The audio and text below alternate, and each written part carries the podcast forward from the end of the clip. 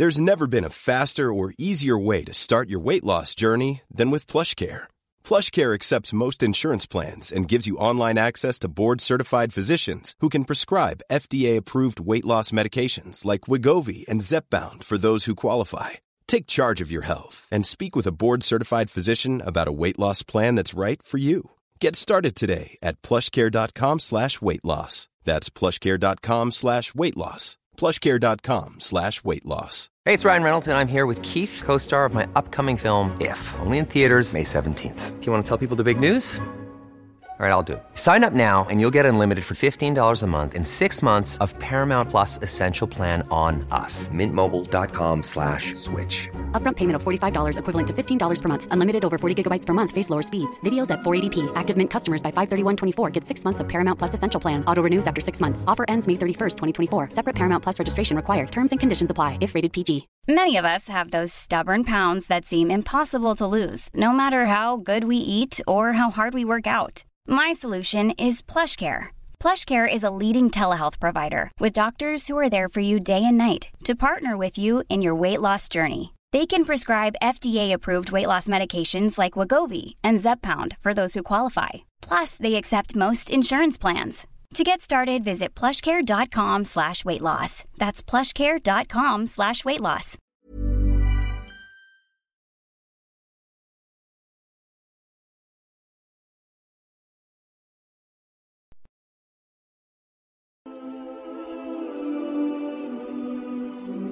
Ask Mufti Tariq مسعود.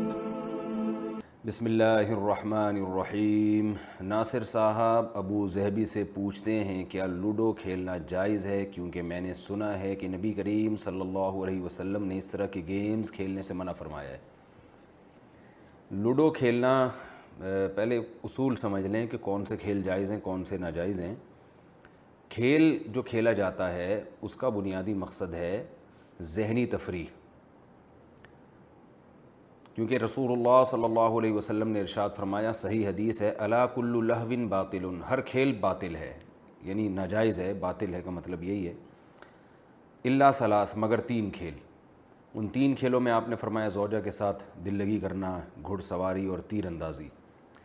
تو یہ جو 3 میں حصر ہے، مقصد 3 نہیں ہے، مطلب یہ کہ جو اس نوعیت کے کھیل ہوں گے جس سے فائدہ ہے، جس سے معاشرے میں سدھار پیدا ہوتا ہے، یا آپ کو ذہنی تفریح ملتی ہے، یا وہ جہاد میں میدان جنگ میں کام آتی ہیں وہ چیزیں.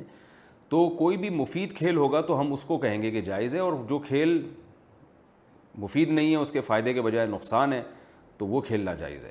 اب اسی پر تمام کھیلوں کو پرکھ لینا چاہیے. میں نے بتایا کہ کھیل کا مقصد ہوتا ہے کہ اہم کاموں سے انسان تھکتا ہے تو ایسی تفریح کے کام کرتا ہے جس سے ذہن کو تازگی ملے.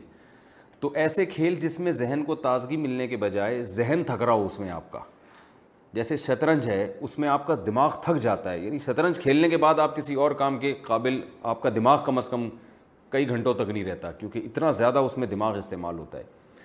تو دماغ کا تو کام یہ تھا کہ اسے یعنی تفریح پہنچا کے پھر آپ مفید کاموں میں دماغ جیسی اہم نعمت کو آپ خرچ کریں. آپ نے دماغ جیسی اہم نعمت ہی ایک ایسے کھیل میں خرچ کر دی جس میں آپ کا دماغ تھک چکا ہے اور وہ اب اہم کاموں کے قابل نہیں رہا، تو وہ کھیل کے مقصد ہی کے خلاف ہے. تو اس لیے ایسا کھیل کھیلنے کی شریعت میں گنجائش نہیں ہے. اسی وجہ سے بعض صحابہ کرام سے شطرنج کی حرمت منقول ہے، جو شطرنج کی عدم جواز منقول ہے. البتہ ان لوگوں کے لیے شطرنج کھیلنے کو جائز قرار دیا گیا ہے جن کو میدان جنگ میں لڑنا ہو اور ان کو جنگی تدبیروں میں مہارت پیدا کرنی ہو. امام شافعی رحمہ اللہ تعالیٰ سے شطرنج کا جواز انہی لوگوں کے لیے منقول ہے کہ جو جنگی ٹریننگ کے لیے شطرنج کھیلنا چاہتے ہوں، کہ یعنی تاکہ ہم شطرنج کی جو چالیں ہوتی ہیں اس میں آپ کا دماغ جو ہے وہ تھکتا تو ہے، لیکن ساتھ ساتھ آپ کو جو ہے وہ دشمن کے خلاف لڑنے کے لیے کیا کیا چالیں استعمال ہونی چاہیے، ان چالوں کا بھی کچھ تجربہ پیدا ہوتا ہے آپ کو. تو جس کو عملی طور پر پریکٹیکلی واقعی فائدہ ہو رہا اس کے لیے تو جائز ہوگا. جس کو فائدہ نہیں ہو رہا، جیسے کہ عام طور پر لوگوں کو فائدے کے بجائے نقصان ہوتا ہے، بہت ٹائم اس میں کھپایا جاتا ہے، بہت سارے مفید کام آپ اس میں کر سکتے تھے جو آپ اس کھیل میں ضائع کر دیتے ہیں اور دماغ کو کھپا دیتے ہیں. تو شطرنج یا اس سے ملتے جلتے ہوئے کھیل جس میں دماغ تھکتا ہے وہ ناجائز ہیں. اس کے علاوہ جو کھیل ہیں جن سے ذہنی تفریح ہوتی ہے، جیسے لوڈو کھیلنا جو ہے، اس میں کوئی دماغ نہیں تھکتا، اس میں تو وہ چھکا آ گیا تو پار ہو گئے، کبھی اس نے پیٹ دی آپ کی گوٹی، کبھی آپ نے اس کی گوٹی پیٹ دی، تو اس میں یہ فی نفسی ہی یہ مباح ہے، یعنی جائز کھیل ہے. اور اگر اس کے پیچھے اچھے مقاصد ہیں تو مستحب بھی ہوگا. یعنی کوئی مقصد آپ کا یہ ہے کہ میرا دماغ تھوڑا سا فریش ہو جائے گا تو میں پھر مفید کاموں میں اپنے دماغ کو لگاؤں گا، تو اس نیت سے اگر آپ کھیلتے ہیں تو امید ہے کہ کچھ ثواب بھی مل جائے اللہ کی طرف سے. یا گھر میں اپنے بچوں کے ساتھ آپ لوڈو کھیل لیتے ہیں تاکہ تھوڑا سا گھر میں ایک محبت کا ماحول پیدا ہو جائے، بچے بھی خوش ہو جائیں گے ان چیزوں سے. بچے بہت خوش ہوتے ہیں جب دیکھتے ہیں کہ وہ گھر کے سربراہ کو ہمارے ساتھ وہ کھیل کود میں شریک ہیں. تو اگر اس نیت سے کوئی کھیلے تو بھی ٹھیک ہے، اللہ تعالیٰ سے امید ہے کہ ثواب ملے گا. تو ایسے تمام کھیل، کیرم بورڈ ہے، لوڈو ہے، یہ وہ تمام کھیل ہیں جو جن کی گنجائش ہے کھیلنے کی. لیکن جو آج کل ویڈیو گیم آ رہے ہیں اس میں بچوں کی نظر بھی خراب ہوتی ہے، ٹائم بھی بہت ویسٹ ہوتا ہے اور اس کا کوئی فائدہ بھی نہیں ہوتا. تو میں یہ نہیں کہہ رہا کہ یہ ویڈیو گیم حرام ہے، لیکن بہرحال یہ کراہت سے خالی نہیں ہے، مکروہ ہے، ناپسندیدہ ہے، کیونکہ ان میں ٹائم ویسٹنگ ہے، وقت کا بہت زیادہ ضیاع ہے، آنکھیں خراب ہوتی ہیں. بچوں کو یہ جو ریڑھ کی ہڈی ہے آپ کے جو اس کے جو مہرے ہیں ان میں فرق پیدا ہو جاتا ہے. جو بچے موبائل پہ لگے رہتے ہیں نا گردن نیچے کر کے، ان کے جوائنٹ میں مسئلہ ہو جاتا ہے. تو ان کھیلوں کو بہرحال مکروہ قرار دیا جائے گا اور ناپسندیدہ قرار دیا جائے گا، ان کی حوصلہ شکنی کی جائے گی. جیسے کہ پہلے والدین اپنے بچوں کو ویڈیو گیم نہیں کھیلنے دیتے تھے، منع کرتے تھے ان کو، آج تو بالکل ماں باپ کھیل رہے ہوتے ہیں، وہ بچوں کو کیا روکیں گے، کیونکہ وقت کی قدر ہی ختم ہو گئی ہے. الوقت انفس ما عنیت بحفظه وأراه اسهل ما عليك يضيع. شاعر نے کہا کہ وقت سب سے وہ قیمتی چیز ہے جو جس کو تو ضائع کرتے ہے. الوقت انفس ما عليك يضيع، سب سے قیمتی ترین چیز اللہ نے جو انسان کو دی ہے وہ وقت دی ہے، جو ایک دفعہ جانے کے بعد کبھی بھی واپس نہیں آتا. یہ ایسا ظالم ہے کہ جب چھنتا ہے نا، کچھ بھی ہو جائے یہ واپس نہیں ملنے کا آپ کو. وَأَرَاهُ أَسْهَلَ مَا عَلَيْكَ يَضِيعُ، الْوَقْتُ أَنْفَسُ مَا عَنَيْتَ بِحِفْظِهِ. جتنی چیزوں کو آپ محفوظ رکھ سکتے ہیں ان میں سب سے قیمتی چیز وقت ہے، جس کی آپ کو حفاظت کرنی چاہیے. لیکن شاعر اپنا دکھڑا بیان کر رہا ہے کہ لیکن میں دیکھتا ہوں کہ سب سے زیادہ سستی چیز تو نے وقت کو سمجھ لیا ہے اور اس کو ضائع کرنا تیری نظر میں سب سے آسان کام ہو گیا ہے. تو یہ اس طرح کے جو گیمز ہیں، ویڈیو گیم جو کمپیوٹر پہ کھیلے جا رہے ہیں، ان میں تو بہت وقت ضائع ہوتا ہے، بہت وقت برباد ہوتا ہے اور حاصل کچھ بھی نہیں ہوتا، ذہنی تفریح بھی نہیں ملتی ان سے. تو اس لیے ایسے کھیلوں کا بائیکاٹ کرنا چاہیے. اور میں نے بتایا کہ شطرنج تو بالکل ہی ناجائز ہے. تو ہاں، یہ لوڈو وغیرہ میں ذہنی تفریح ہوتی ہے تھوڑی دیر کے لیے، بچوں کے ساتھ اگر آپ کھیل لیں، دوست احباب کی کوئی محفل لگ جائے وقتی طور پر، تو ذہنی تفریح کا سبب بن جاتی ہیں یہ چیزیں اور اس میں بہت زیادہ انہماک بھی نہیں ہوتا. تو یہ کھیل کھیلنے کی اسلام میں گنجائش ہے. باقی ویڈیو گیم کا بائیکاٹ کریں، بچوں کو روکیں اس سے. اور دوسرے جو کھیل، تاش ہے، یہ کھیلنا جائز نہیں ہے. جوا لگا کے کھیلنا وہ کسی صورت میں جائز نہیں ہے، چاہے وہ جائز کام بھی ہو لیکن جوئے کی صورت میں وہ حرام ہو جائے گا، ناجائز ہو جائے گا. تو یہ کھیل کے بارے میں. اسی طرح وہ کھیل جس میں جسمانی تفریح ہوتی ہے، یعنی جسم آپ کا تھکتا ہے اور اس بیس پہ ذہنی تفریح ہوتی ہے، وہ تو بہت ہی مفید کھیل ہیں. گھڑ سواری کا نبی نے ذکر کیا، تیراکی ہے، اسی طرح فٹ بال ہے یا والی بال ہے. یہ کھیل تو کھیلنا چاہیے، بلکہ میں سمجھتا ہوں کہ اس زمانے میں یہ شاید فرض کے درجے میں ہوں، کیونکہ آج کل جسمانی ایکٹیویٹی بالکل ہی ختم ہوتی جا رہی ہے. اگر آپ ان کھیلوں میں دلچسپی نہیں لیں گے تو جسم بالکل بیکار اور معطل ہو جاتا ہے. تو والی بال ہو گیا اور فٹ بال ہے، یا کرکٹ بھی کسی درجے میں ہے اگر اس میں بہت زیادہ انہماک نہ ہو، لیکن اس میں جسمانی ورزش زیادہ نہیں ہوتی. تو ایسے کھیلوں کو پروموٹ کرنا چاہیے اور اس کی حوصلہ افزائی کرنی چاہیے. خود بھی ایسے کھیلوں میں. ٹینس ہے، حکیم محمد سعید صاحب کا اکثر میں سناتا ہوں، آخر عمر میں کہ 68 سال یا 78 سال ان کی عمر تھی، اور اس میں بھی وہ روزانہ 2 گھنٹے ٹینس کھیلا کرتے تھے. یہ ان کی جسمانی فٹنس کا راز تھا. اتنے زیادہ کھیل کھیل کے وہ الحمدللہ اپنے آپ کو فٹ رکھتے تھے اور کوئی بیماری نہیں تھی ان کو. تو اس طرح کے کھیلوں میں دلچسپی لینی چاہیے جس میں آپ کی باڈی تھکے، سانس پھولے، آپ کا پسینہ نکلے. اس سے جسم، یعنی اس سے دماغ کو راحت ملتی ہیں، بیماریاں ختم ہوتی ہیں. ایسے کھیلوں کو پروموٹ کرنا چاہیے. لفظ ضاد کا صحیح تلفظ کیا ہے؟ لفظ ضاد کے بارے میں وضاحت فرما دیں کہ اس کا صحیح تلفظ کیا ہے. اکثر پاکستان انڈیا والے اسے ضاد، جبکہ عرب والے اسے دواد پڑھتے ہیں. محمد حمزہ انڈیا سے پوچھتے ہیں. دیکھیے، لفظ ضاد جو ہے نا، ضاد یہ زوئیں کے مشابہ ہے. طوا اور زوا ہوتا ہے نا، اس کے مشابہ ہے، دال کے مشابہ نہیں ہے. دواد پڑھنا بالکل غلط ہے. اس پر مفتی رشید احمد صاحب نے احسن الفتاوی کی دوسری جلد میں پورا ایک رسالہ لکھا ہے. اس پہ بہت زبردست دلائل دیے ہیں اس پہ کہ یہ زوئیں کے مشابہ ہے، دال کے مشابہ نہیں ہے. اور میں ان دلائل میں ایک چھوٹی سی دلیل بس بیان کر دیتا ہوں کہ سورہ قیامہ میں جو آیت ہے وجوہ یومئذ ناظرہ الی ربہا ناظرہ، تو یہاں قرآن میں ناظرہ اور ناظرہ دو لفظ استعمال ہوئے ہیں، جو ایک بلاغت کا ایک اصول ہے، ضابطہ ہے کہ ایک جیسے مشابہ لفظ جیسے یعنی آخر کلمہ جو ہے نا ایک جیسے الفاظ سے ختم ہو رہا ہے، تو یہاں فقہا نے لکھا ہے کہ اگر کسی نے وجوہ یومئذ ناظرہ کو ناظرہ پڑھ دیا، زوئیں پڑھ دیا، تو بھی نماز ادا ہو جائے گی، حالانکہ یہ زوات کو مکمل اس نے چینج کر دیا ہے، لیکن اس لیے ہو جائے گی کہ زوئیں اور زوات ایک دوسرے سے ملتے جلتے ہیں، تو اور عام آدمی کے لیے اس میں فرق کرنا، جو بہت زیادہ تجوید میں ماہر نہ ہو، وہ اس کے لیے وہ فرق کرنا بڑا مشکل ہوتا ہے، تو اتنی شریعت میں گنجائش ہے۔ اگر لفظ زواد دعاد کے دال کے مشابہ ہوتا تو پھر فقہا لکھتے کہ نادرہ کو کسی نے نادرہ پڑھ دیا تو اس کو گناہ نہیں ملے گا اور نماز ادا ہو جائے گی، اس لیے کہ دال اور زواد ایک دوسرے کے مشابہ ہیں، لیکن نہ، فقہا نے یہاں یہ لکھا ہے کہ زواد کو غا اگر پڑھ دیا کسی نے اور اس کے لیے مشکل ہو رہی تھی تو نماز ادا ہو جائے گی۔ اس سے صاف پتہ چلتا ہے کہ لفظ ضاد جو ہے وہ ضوئیں غا کے مشابہ ہے، طوا کے اوپر جب نقطہ ڈالتے ہیں نا ضوا، اس کے مشابہ ہے، نہ کہ دال کے مشابہ۔ نہ درا پڑھنا یا دعاد پڑھنا یہ ہماری رائے میں غلط ہے، لیکن بہرحال اس مسئلے میں پہلے بھی بڑی لڑائیاں ہوئی ہیں اور بڑے پھڈے بازیاں ہوئی ہیں، تو یہ آپ کو اگر یہ رائے سمجھ میں آتی ہے، اصل فتاوہ میں اس کے بہت تفصیل سے آپ کو پورا رسالہ مفتی رشید احمد صاحب نے اس پر لکھا ہے، اور زمانہ ماضی کے بڑے بڑے قراء کے حوالے بھی دیے انہوں نے، اور بہت مضبوط دلائل دیے ہیں، وہ آپ پڑھ لیں، اگر سمجھ میں آتا ہے ٹھیک ہے، نہیں آتا تو اب یہ ایسا نہ ہو کہ امت میں ایک زواد اور زواد کی بحث چھڑی جائے، اور اب قاری جو زواد پڑھ رہے ہیں ان کو جا کے آپ پکڑنا شروع کر دیں اور ان سمجھانا شروع کر دیں، تو اس سے بڑے بڑے مسائل ہیں، ان کو فوکس کرنا چاہیے۔ ایک رائے کی حد تک یہ میں نے پیش کیا ہے سامنے، کسی کی سمجھ میں آ جائے ٹھیک ہے، نہیں آئے تو جیسا چل رہا ہے اس کو اسی طرح فالو کرنے دیں، اس میں لڑیں نہیں، بحث مباحثہ نہ کریں۔ اسلامک بینکنگ کے کار اجارہ کا حکم، عبداللہ صاحب کراچی سے پوچھتے ہیں، میرا سوال اسلامک بینکنگ کی کار اجارہ کے بارے میں یہ اسلامی کس طرح ہے اور کنونشنل بینکنگ سے مختلف کس طرح ہے؟ نیز اگر میزان بینک سے میں گاڑی لیتا ہوں تو وہ مجھے تکافل دیتے ہیں، کیا وہ میرے لیے لینا جائز ہوگا یا نہیں؟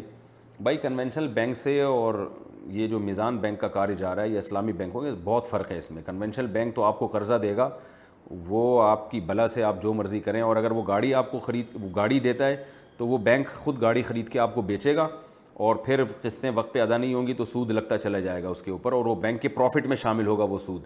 تو کنونشنل بینکوں میں یہ دو تین طریقے رائج ہیں، اس سے ملتے جلتے اور بھی ہیں جو بالکل وہی ہیں، یعنی خالص سود ہے وہ۔ پھر وہ گاڑی جب آپ کی ضبط کرتا ہے تو سارے پیسے آپ کے ہڑپ کر لیتا ہے، اگر آپ نے قسطیں ادا نہیں کی، وہ پینلٹی کے نام سے کھا جاتا ہے، وہ اپنے پروفٹ میں شامل کرتا ہے۔ جبکہ اسلامک بینک کیا کرتا ہے کہ آپ کو گاڑی خرید کے وہ مرابحتاً بیچ دیتا ہے، کیش پہ پیمنٹ کر کے گاڑی خریدتا ہے اور پھر آپ کو مہنگی کر کے بیچ دیتا ہے، یہ بالکل جائز ہے۔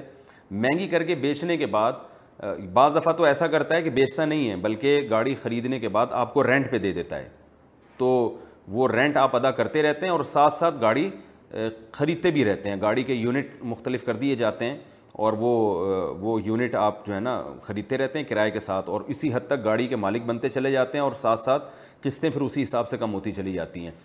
اور بعض دفعہ ایسے بھی ہوتا ہے، بینک یوں بھی کرتا ہے، کیونکہ ابھی مختلف بینکوں میں مختلف طریقے رائج ہیں، یہ بھی ہوتا ہے کہ وہ آپ کو مہنگے دام و قسطوں میں بیچ دیتا ہے، اور وہ یہ آپ سے کہتا ہے کہ آپ نے اگر قسط بروقت ادا نہیں کی تو میں آپ سے پینلٹی لوں گا، لیکن وہ پینلٹی میرے پروفٹ میں شامل نہیں ہوگی، وہ اس کا صدقہ کیا جائے گا۔ اور یہ امام مالک رحمہ اللہ تعالیٰ کے مسلک میں یہ اس کی اجازت ہے کہ اگر کوئی شخص وقت پہ پیمنٹ نہ کرے اور آپ اس کو اس کا پابند بنا سکتے ہیں کہ تم پر یہ لازم ہے کہ تم نے وقت پہ پیمنٹ نہیں کی تو تم غریبوں پہ صدقہ کرو گے اتنا اماؤنٹ، تاکہ تمہیں سزا ملے۔ تو چونکہ اب لوگوں کو ایسے چھوڑا نہیں جا سکتا، آپ اگر کسی کو کہہ دیں کہ آپ نے یعنی کھلے عام بینک اس طرح گاڑیاں دے اور کہے کہ پیمنٹ وقت پہ ادا کر دینا، نہیں کی تو کوئی سزا نہیں ہے، تو پھر کوئی بھی ادا نہیں کرے گا۔ یہ پریکٹیکلی یعنی آپ کر کے دیکھ لیں، 1000 میں شاید کوئی ایک آدھ ہو جو پیمنٹ ادا کر دے، تو کوئی نہ کوئی سزا لگانی ضروری ہے۔ تو وہ امام مالک کے قول سے لیا گیا ہے کہ جو ہے وہ آپ پہ جرمانہ لگے گا، لیکن وہ جرمانہ بینک کا پروفٹ نہیں ہوگا۔ تو کنونشنل بینک میں اور اسلامک بینک میں بڑا فرق یہ ہے کہ یہ پینلٹی اسلامک بینک اپنے پروفٹ میں شامل نہیں کر سکتا کسی بھی صورت میں، اور وہ جو کنونشنل بینک ہیں وہ اس پینلٹی کو اپنے پروفٹ میں شامل کرتے ہیں۔ اور پھر اس کے علاوہ بھی بہت سارے فروغ ہیں. میں اس پر مستقل ایک بیان میں اسلامک بینکنگ اور کنونشنل بینکنگ میں فرق پر ایک میرا پورا بیان تفصیل سے ڈیٹیل سے میں ریکارڈ کرا چکا ہوں. یوٹیوب پہ آپ سرچ کریں گے میرا نام لکھ کے تو وہ پورا ڈیٹیل میں بیان آ جائے گا, وہ آپ سن لیجئے. تو وہ صدقہ کیا جاتا ہے, پھر وہ سال میں وہ لاکھوں کروڑوں کی رقم جو جرمانے کی مد میں جمع ہوتی ہے وہ سب چیریٹی ہو جاتی ہے وہ رقم, تو وہ بینک کے پروفٹ میں شامل نہیں ہوتا. اچھا بھائی, کیا بلیک بورڈ سے حدیث مٹانا علامات قیامت ہے؟ اہلیہ قاسم گجرات سے پوچھتی ہیں, مدرسہ میں بورڈ کے اوپر چوک سے حدیث لکھتے ہیں اور بعد میں اسے مٹا دیتے ہیں, کیا یہ گناہ ہے؟ کیا یہ قیامت کی نشانی ہے؟ نہیں بھائی, جب حدیث لکھی ہے تو مٹائی بھی جا سکتی ہے, ظاہر ہے. وہ وائٹ بورڈ تو اسی کام کے لیے کہ اس پہ طلبہ کو کچھ لکھ کے سمجھایا جائے, پھر اس کو مٹا دیا جائے, پھر کوئی دوسری چیز لکھ دی جائے, پھر مٹا دی جائے, پھر تیسری چیز لکھ دی جائے. اگر اس طرح سے مٹانا آپ حرام قرار دے دیں گے وہ تو وائٹ بورڈ پھر سارا, یعنی آپ پھر حدیث تو لکھ ہی نہیں سکتے. پھر یہ ہوگا کہ وہ وائٹ بورڈ جب بھر جائے گا حدیثوں سے دوسرا وائٹ بورڈ لا کے لگائیں گے آپ, پھر تیسرا لگائیں گے, تو وائٹ بورڈ کا بزنس تو دنیا میں بہت پھیل جائے گا. اس کے علاوہ مسلمان کسی اور کام کے نہیں رہیں گے. تہجد کا صحیح وقت کیا ہے؟ تہجد کے اوقات کے بارے میں تفصیل سے بتا دیں. یہاں 4 بجے فجر کی اذان ہوتی ہے, کیا ہم 3:30 بجے اٹھ کر تہجد پڑھ سکتے ہیں؟ کیا اس سے ہمیں تہجد کی فضیلت حاصل ہو جائے گی؟ سہرش کشمیر سے پوچھتی ہیں. تہجد کا جو وقت ہے نا وہ رات کا آخری حصہ بہتر وقت ہے, اور رات کا آخری حصہ کیا ہوتا ہے, آپ جو چارٹ ہوتا ہے یا جو نقشے ہوتے ہیں جس میں سحری کا وقت لکھا ہوتا ہے وہ ہر علاقے میں مختلف ہے, تو آپ وہ دیکھیں, یہ نیٹ پہ سرچ کر لیں. نیٹ پہ ایسی اپلیکیشن آتی ہیں جو ڈاؤن لوڈ کر لی جائیں تو آپ کو پتہ چل جائے گا کہ صبح صادق کب شروع ہو رہی ہے. تو صبح صادق کا جو وقت ہے اس سے پہلے کا وقت فجر کا تہجد کا وقت ہے, جو سحری کا آخری وقت ہوتا ہے جس میں ہم سحری کھا کے ختم کرتے ہیں. تو اذانوں کا اعتبار نہیں ہے کیونکہ اذانیں تو اکثر صبح صادق کے کافی دیر کے بعد جا کے ہوتی ہیں, تو اذان سے پہلے نہیں, آپ نے وہ نقشہ میں ٹائم دیکھ کے رکھنا ہے کہ صبح صادق کا وقت آپ کے علاقے میں کتنے بجے شروع ہو رہا ہے. اگر 4 بجے شروع ہو رہا ہے تو 4 بجے سے پہلے پہلے جو نماز پڑھی جائے گی نفل نماز وہ تہجد کی نماز ہوگی, اور 4 بجے کے بعد جو پڑھیں گے وہ تہجد نہیں ہوگی, بلکہ اس میں تو نماز پڑھنا مکروہ ہے سوائے فجر کی 2 سنتوں کے. تو اس میں اگر اذان ہو بھی جائے تو وہ, یعنی اگر 4 بجے سے پہلے اذان ہو گئی ہے تو اذان ہونے کے باوجود فجر کا وقت داخل نہیں ہوا, اور اگر 4 بجے کے بعد اذان ہوئی ہے تو 4 بجے آپ کے نقشے میں ٹائم لکھا ہے تو 4 بجے اذان کا وقت 4 بجے صبح صادق شروع ہو چکی ہے. تو اذان کا اعتبار نہیں ہے, وہ نقشے کا اعتبار ہے. اس میں آپ دیکھیں صبح صادق کا ٹائم کیا ہے, صبح صادق کا جیسے ہی ٹائم داخل ہوگا تہجد کا وقت ختم اور فجر کا شروع. کیا ایک امام کی تقلید فرض ہے؟ بنت عزیز احمد انڈیا سے پوچھتی ہیں, کیا امام کی تقلید کرنا فرض اور واجب ہے؟ اگر کوئی اختلاف سے بچنے کے لیے کسی امام کی تقلید نہ کرے, صرف قرآن و حدیث پر عمل کرے تو اس کا کیا حکم ہے؟ یہ بہت سارے لوگ سوال پوچھتے ہیں کہ اگر کوئی صرف قرآن و حدیث پر عمل کرے, امام کی تقلید نہ کرے, تو گویا وہ سوال سے ان کے یہ لگ رہا ہوتا ہے کہ ائمہ کرام نے تورات اور انجیل پر عمل کیا ہے, وہ قرآن و حدیث پر عمل نہیں کیا ان لوگوں نے. اگر ائمہ کرام نے, چاروں اماموں نے, امام ابو حنیفہ, امام مالک, امام شافعی, امام احمد بن حنبل, انہوں نے قرآن و حدیث کو فالو کیا ہے, تو ان کو فالو کرنا, ان اماموں کو قرآن و حدیث ہی کو فالو کرنا کہلائے گا. ان کو فالو کرنا یہ نہیں ہے کہ آپ قرآن و حدیث کے علاوہ کسی اور چیز کو فالو کر رہے ہیں. تو اصل بات یہ ہے کہ قرآن و سنت کو فالو کرنے کے 2 طریقے ہیں. ایک طریقہ یہ ہے کہ آپ ڈائریکٹ قرآن و سنت کو فالو کریں, ڈائریکٹ کسی امام کی رہنمائی میں نہیں, کسی کے فتوے پر عمل نہ کریں, کسی پر اعتماد نہ کریں, بلکہ ڈائریکٹ. تو ڈائریکٹ وہ کرے گا جس کو پورا قرآن آتا ہو, ساری حدیثیں آتی ہوں, حدیث کے صحیح اور ضعیف ہونے میں وہ خود تحقیق کر سکتا ہو, ناسخ منسوخ کا علم ہو, کون سی حدیث منسوخ ہو چکی ہے, کون سی اس کے لیے ناسخ ہے, اور وہ احادیث بھی عربی میں جانتا ہو تاکہ اس کو پتہ ہو کہ کہاں ترجمہ میں گڑبڑ کی جا رہی ہے اور کہاں اس سے اپنا مطلب کشیدہ جا رہا ہے اور کہاں ترجمہ دوسری حدیث کو سامنے رکھ کے کیا جا رہا ہے. تو یہ تمام چیزیں جس کو اس میں صلاحیت ہوگی, ایسا شخص براہ راست قرآن و حدیث پر عمل کرے گا, جس کو مجتہد کہا جاتا ہے. وہ کسی کی تقلید نہ کرے, بلکہ اس کے لیے کسی کی تقلید کرنا حرام ہے, لیکن وہ عوام کو پھر بھی اس کا پابند نہیں بنا سکتا کہ عوام اس کو فالو کرے, کیونکہ جب چاروں اماموں کو فالو کرنا وہ درست نہیں سمجھتا تو لوگوں کو اپنے پیچھے چلانا اس کے لیے کہاں سے جائز ہو گیا. اور اگر وہ یہ کہتا ہے کہ میری تقلید اس لیے کی جائے یا میری اتباع اس لیے کی جائے کہ میں قرآن و سنت کو فالو کر رہا ہوں, تو اس کا مطلب بزبان حال وہ یہ کہہ رہا ہے کہ ابو حنیفہ, امام مالک, شافعی اور احمد حنبل یہ تورات اور انجیل کو فالو کرتے تھے, یہ قرآن حدیث کو فالو نہیں کرتے تھے. تو اس کا مطلب پھر یہ ہوا. تو عامی آدمی کے لیے عافیت اسی میں ہے کہ وہ خود فنٹر بننے کی کوشش نہ کرے, وہ اپنی جہالت کا اعتراف کرے, وہ کہے کہ ہمیں قرآن و سنت میں جو مسائل کا باب ہے وہ نہیں آتا, وہ مانے کہ ہمیں نہیں آتا. یہ جو کہتے ہیں نا ہمیں آتا ہے سب کچھ, یہ جہل مرکب ہے. جہل مرکب کہتے ہیں آپ جاہل ہیں لیکن آپ کو پتہ نہیں ہے کہ آپ جاہل ہیں. تو میں پہلے اس کی تھوڑی ڈیٹیل بتاتا ہوں کہ قرآن و حدیث میں دو طرح کے مسائل ہیں. ایک تو قرآن و حدیث کا باب وہ ہے جس میں عقیدے کا بیان ہے, اللہ لا الہ الا هو الحی القیوم, اللہ وہ ذات ہے جس کے سوا کوئی عبادت کے لائق نہیں, لا تأخذہ سنۃ ولا نوم, یہ عقائد ہیں جس میں تقدیر کا عقیدہ قرآن نے بیان کیا, جنت اور جہنم کو قرآن نے بیان کیا. یہ قرآن کا باب بہت آسان ہے, اس میں کسی امام کو فالو نہیں کیا جائے گا, کسی کی تقلید نہیں کی جائے گی, کسی کی اتباع نہیں کی جائے گی. یہ تو یہ غیر مسلم کے لیے بھی ہے, وہ بھی پڑھے گا تو فوراً اس کی فطرت اپیل کرے گی. اور اس میں جو اللہ نے دلائل دی ہے آخرت کے, تم مردہ ہو زندہ ہوگے قیامت کے دن, اشکال ہوتا ہے مردے ہو کہ کیسے زندہ ہوں گے, اللہ فرماتے ہیں کہ جو تمہیں پانی کے قطرے سے بنا سکتا ہے وہ تمہیں دوبارہ زندہ بھی کر سکتا ہے. یہ عقیدے کی باتیں ہیں, یہ ہمارے نظریات کو درست کرنے کی باتیں ہیں, یہ باتیں سب جانتے ہیں قرآن میں, جو سب کی سمجھ میں آتی ہیں. اسی طرح قرآن میں جو واعظ و نصیحت کا چیپٹر ہے جس سے ہمیں ڈرایا جاتا ہے اور جنت کی امیدیں دلائی جاتی ہیں, پچھلی امتوں کے واقعات ہیں, ان فی ذلک لعبرۃ لاولی الابصار, اللہ فرماتے ہیں جو بھی بصیرت والا ہے اس کے لیے اس میں عبرت کا سامان ہے. موسیٰ علیہ السلام کا واقعہ اور اس میں داؤد علیہ السلام کا واقعہ, کیسے نیک لوگوں کو اللہ نے عروج عطا کیا اور کیسے بروں کو اللہ نے سزا دی, اس میں کسی امام کی تقلید نہیں کی جائے گی. اور اس میں مسلم غیر مسلم بھی سب برابر ہیں, کیونکہ قرآن ہدایت ہے اور غیر مسلموں کے لیے بھی ہدایت ہے. اب ظاہر ہے غیر مسلم امام حنیفہ امام شافعی کی تقلید میں تھوڑی ہدایت حاصل کرے گا, وہ تو ڈائریکٹ قرآن کو پڑھے گا. تو قرآن کے جو عقیدے کا باب ہے اور نظریات کی اصلاح کا جو باب ہے قرآن میں, یہ جو چیپٹر ہے یہ سب کے لیے. اور یہی وجہ ہے کہ بہت سے غیر مسلم قرآن پڑھ کے اسلام قبول کر لیتے ہیں, انہیں اپیل کرتی ہیں قرآن کی تعلیمات. قرآن کے دوسرے مضامین وہ ہیں جن کا عملی زندگی سے تعلق ہے, کہ ایک غیر مسلم یا ایک مسلمان جب قرآن پڑھ کر اس کا ایمان مضبوط ہو گیا, اسے جنت جہنم پہ یقین ہو گیا, اطمینان ہو گیا, اور اب وہ اس کے لیے عملی طور پہ تیار ہے کہ جس چیز کو اللہ نے حلال کیا میں اسے حلال سمجھوں گا, جس کو اللہ نے حرام کیا میں اسے حرام سمجھوں گا اور عمل کر کے دکھاؤں گا. تو اب عمل کا باب جب شروع ہوتا ہے تو اس میں بھی دو قسم کے احکام ہیں. ایک احکام وہ ہیں جن کو قرآن نے بہت وضاحت سے بیان کر دیا, اس میں بھی کسی امام کی تقلید نہیں ہے. جیسے قرآن نے کہا لا تقربوا الزنا, زنا کے قریب مت پھٹکو, وراثت کا مال مت کھاؤ, عورت کی وراثت مت کھاؤ, اور مہر ادا کر دیا کرو, ان کی مرضی کے بغیر مہر کو ہاتھ مت لگاؤ, اور جو ہیں طلاق کے بعد عورت پہ ظلم نہ کرو.